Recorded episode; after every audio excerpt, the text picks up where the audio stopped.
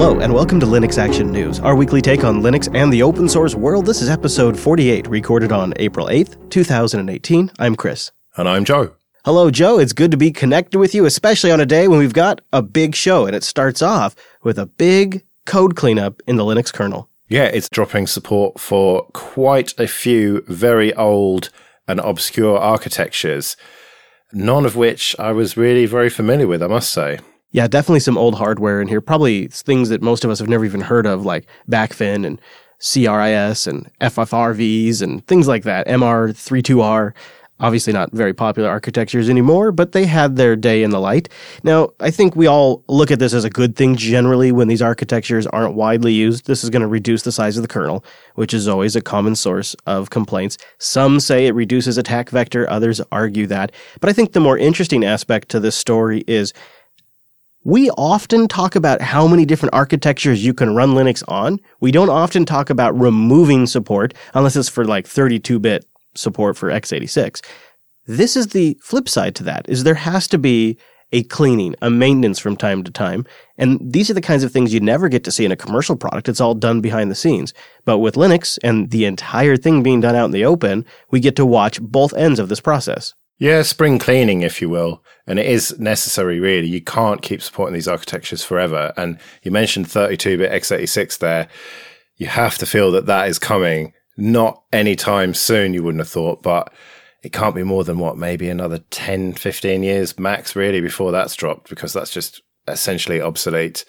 And it's just the march of progress, isn't it? These things happen. And there might be a few of these systems that are still out there in embedded systems or whatever, but realistically, they can run older kernels and maybe the, the last LTS or whatever if necessary. And really, how much life have they got left in them? Probably not anything beyond the LTS kernel. And otherwise, people just have to not really care about security if they don't want to upgrade. Well, speaking of the march of progress, we've also got to make room for new architectures. We've talked about this before, but this week, there's been some initial goodies landing in the most recent version of the Linux kernel. Yeah, RISC V, which initially landed in 4.15, uh, there's been some improvements in 4.17. And keep in mind that this is the completely open, royalty free architecture, which I've been pinning my hopes on for a totally free phone and routers and stuff like that. So it's really great to see that there's uh, improvements happening already. So now in Linux kernel 4.17, there's support for dynamic ftrace. They did some cleanup to the atomic locking code, and module support loading is now enabled by default. So it's still kind of early days with the things that we're implementing, but they're things that are necessary and good to see the market is really picking up around RISC V. There is a lot of momentum because, like Joe said, it's open source and royalty free. And there's three companies that appear to be the leaders, and SiFive is the leading of those three. They just closed $50 million in funding for their developer board that has kind of a unique twist. The idea here is they're going to take the RISC V processor architecture, royalty free, so they can rebuild and sell, and they're going to make a processor board as a platform product. I know that sounds crazy, but in simple terms, it's an app store where you choose the functionality of that system. It downloads, configures the RISC V system for that functionality, and out of the box, Bob's your uncle, you've now got a dedicated RISC V board for a router or to, to run a, a sign, a display. The idea is they can build a couple of generic systems that just need a final configuration that can be applied at the software level inside the CPU, which is something that the RISC V designers have promoted pretty heavily. And then they'll just have different work cases or use cases in their quote unquote app store that you apply, boom, right onto the silicon. Well, $50 million of VC funding really does inspire confidence in this company. Yeah. And so yeah. I'm glad to see that, that you've got them really pushing this forward because, like I said, this is the, the real hope, isn't it, for a totally free device. This is their third round of funding. So I don't know their totals that they've raised here, but it shows that there is a lot of investor interest in this market. So this was, this 50 million was a Series C round.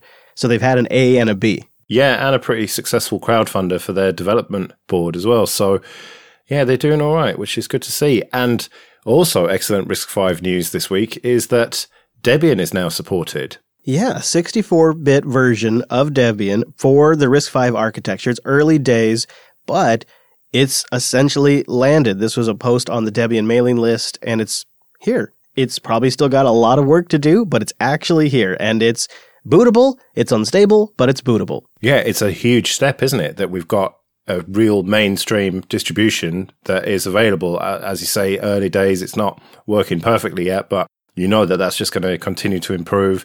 And we will hopefully, around the time that we've got affordable RISC-V hardware, have a really good, solid version of Debian to run on it. Speaking of kernel architectures and those architectures being free or not necessarily free, how about one of the most popular architectures, x86, and running a special kernel that's going to help you avoid all of those pesky alerts about patches for Meltdown and Spectre, amongst other things. Yeah, so the Linux Libre kernel, which is the totally blobless, completely free software kernel, they've decided that they're not going to alert you about the patches for Meltdown and Spectre that require the proprietary microcode. So they're very much prioritizing freedom over security, which is a huge surprise? Not really. So what they're doing with the GNU Linux Libre 4.16 kernel is they're taking the upstream 4.16 kernel and they're pulling out certain functionality, including just general microcode update support. So they're not specifically targeting Spectre and Meltdown. It's just all microcode updates in the future, including future important updates, as well as the ability to load binary only modules like NVIDIA drivers. Um, in the enterprise, I've, I've had a lot of situations where a vendor has required a very specific Linux kernel version and I've had to load the proprietary binary module. So it sort of eliminates those use cases.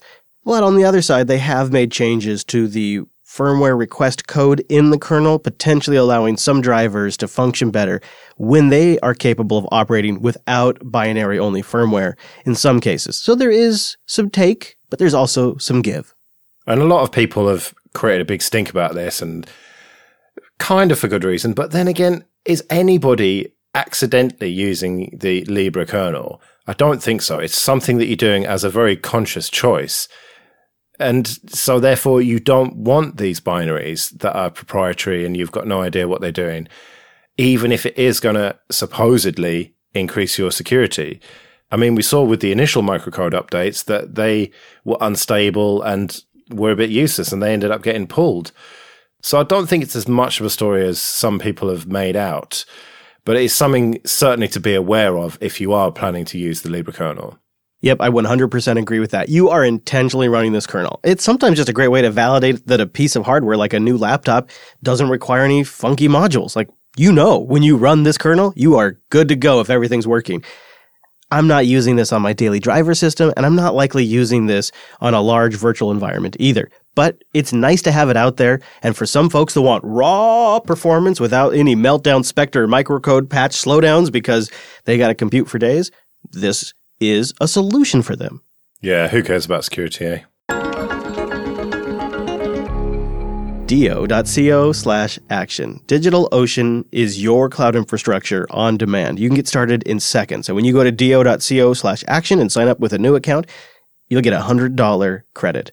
Now, that is a lot of DigitalOcean credit. My favorite system is just three cents an hour, and they've optimized the whole process to save you time. You can get systems up and running for testing and into production in minutes. They have SSDs on every single system, 12 data centers all over the world, very well positioned so that way you can place something near your users or near you so that way they have unbelievable performance. 40 gigabit connections coming into these hypervisors. Linux for the core kvm for the virtualizer and then a dashboard for days on top of all of it and a clear easy to understand well documented api that's DigitalOcean in a snapshot. do.co slash action. You can deploy a base Linux system and build it from there or an entire application stack like GitLab or Ghost, which is a killer WordPress replacement if you just need a simple, easy blog or build out your entire infrastructure, host your business website. Some of our favorite open source projects, entire backend and front end, are hosted on DigitalOcean.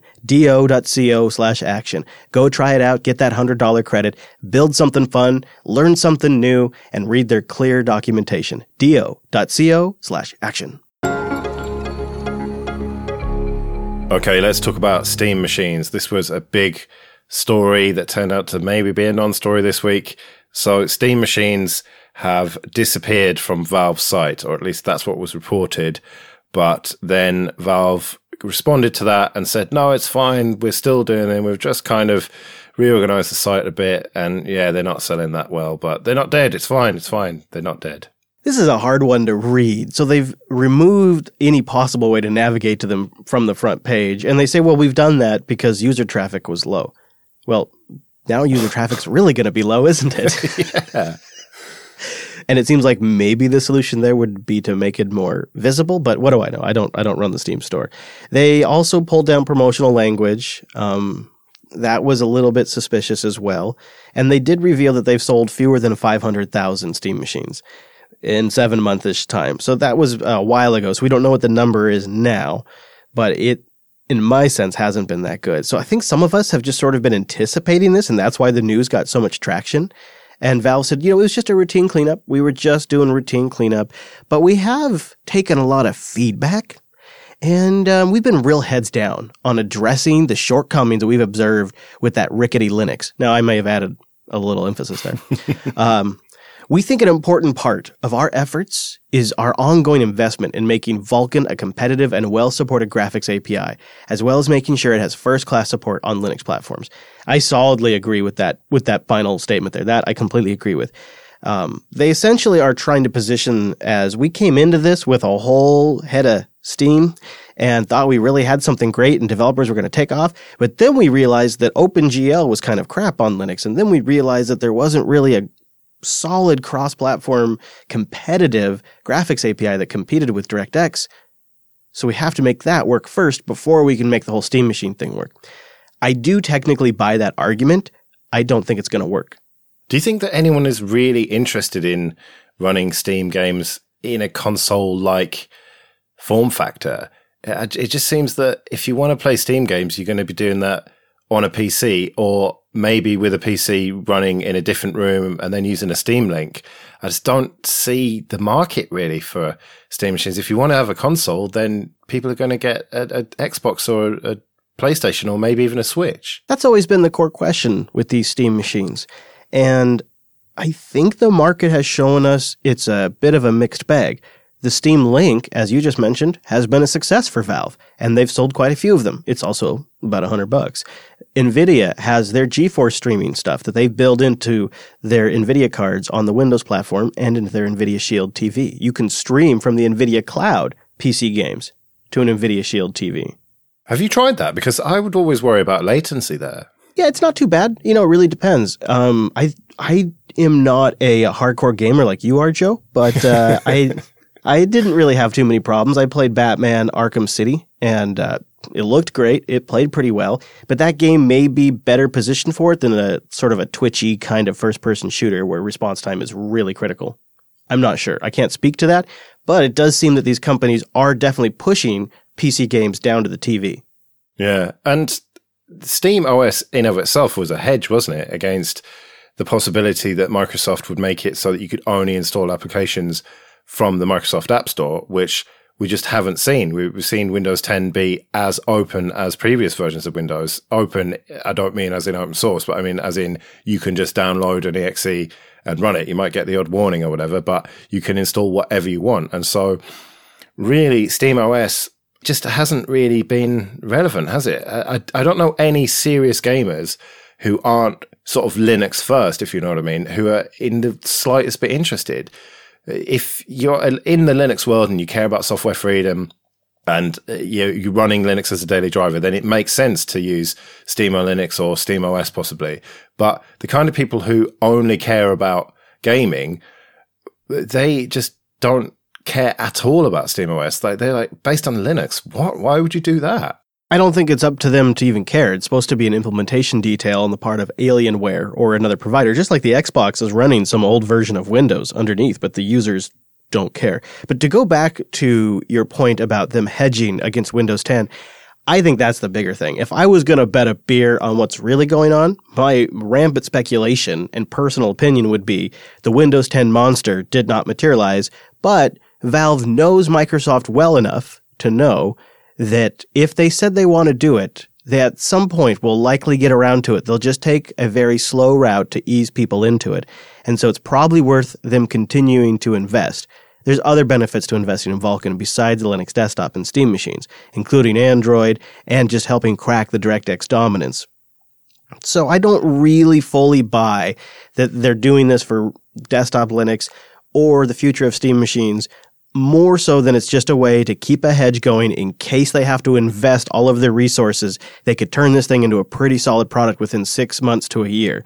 And that's probably all they really need out of it right now. Yeah, back burner is the phrase for that. But we'll never know because they've obviously been using encrypted messengers to plan all of their Steam machines' maniacal plans, Joe. Well, maybe not, but it made for a segue. Yeah. Well, let's hope they weren't using Tor Messenger, which three years after launching was still in beta and now has been abandoned. There's been a lot of things leading to this, I think. The fact that it never got out of beta, the fact that it wasn't the perfect messaging client because it had a quote unquote metadata problem, as the project calls it. But the real nail in the coffin here was that it's based on a project that is no longer. Instantbird was an open source messaging client developed in the Mozilla community, and the lead developer in that Mozilla community announced last year he was stepping down, wrapping up, hanging up the keyboard. He was done with the project. And that really kind of sealed the fate of Tor Messenger. I do wonder about this sort of general distrust of Tor that I, I seem to pick up from a lot of people. That people know that it is possible to work out some of the, the traffic and the, where the traffic's coming from and that it's not totally foolproof.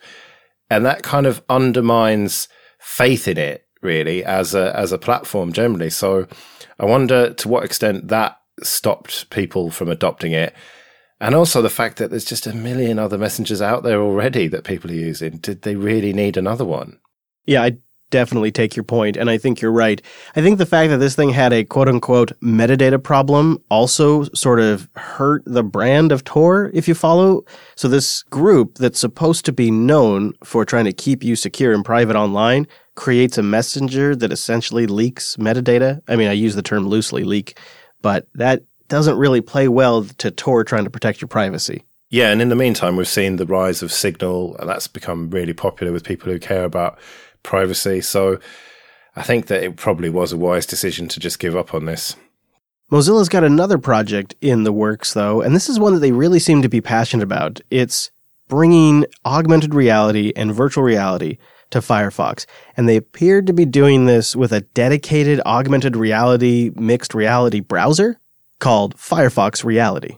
Now, am I some sort of old man, or is it normal to not really have much interest in a, a, mixed reality or augmented reality or virtual reality browser?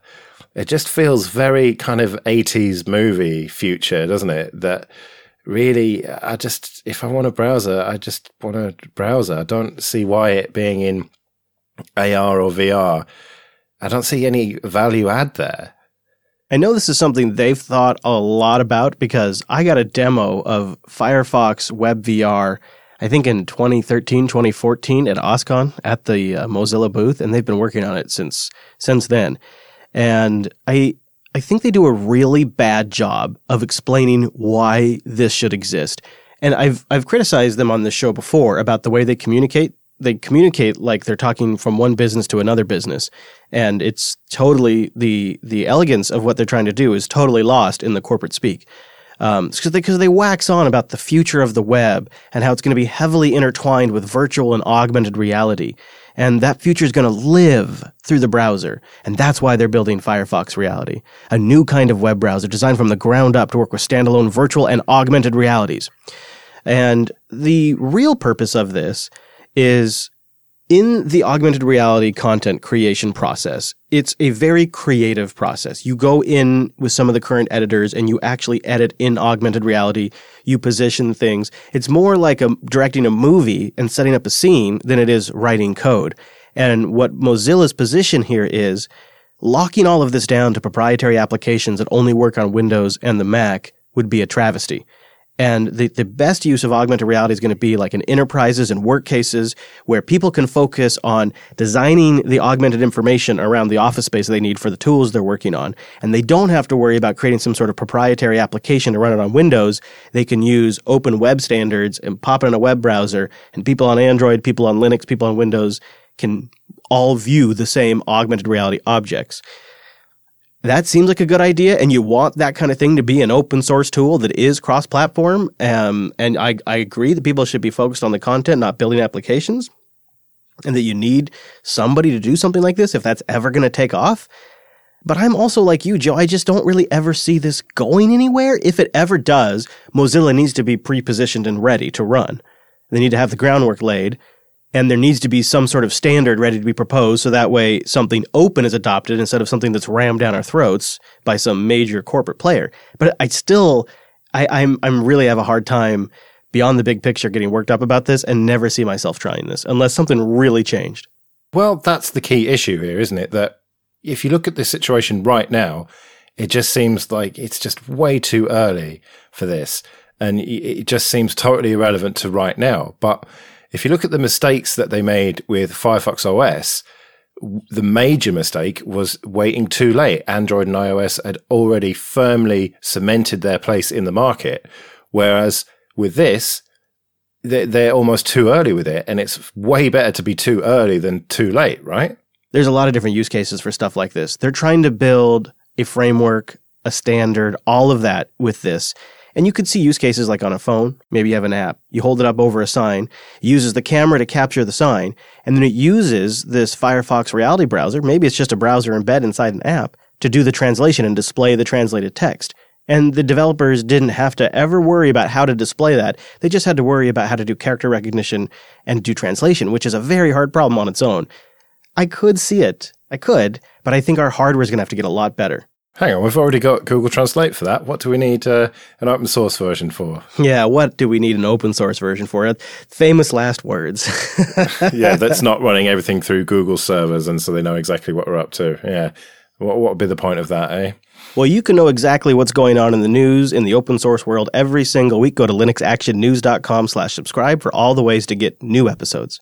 And go to linuxactionnews.com slash contact for ways to get in touch with us. And while you're over on our site, linuxactionnews.com slash 48 for all of the links for anything we talked about today. And consider supporting us on Patreon, patreon.com slash Jupiter Signal. We'll be back next Monday with our weekly take on the latest Linux and open source news. I'm at Chris LAS. I'm at Joe Ressington. Thank you for joining us, and we'll see you next week.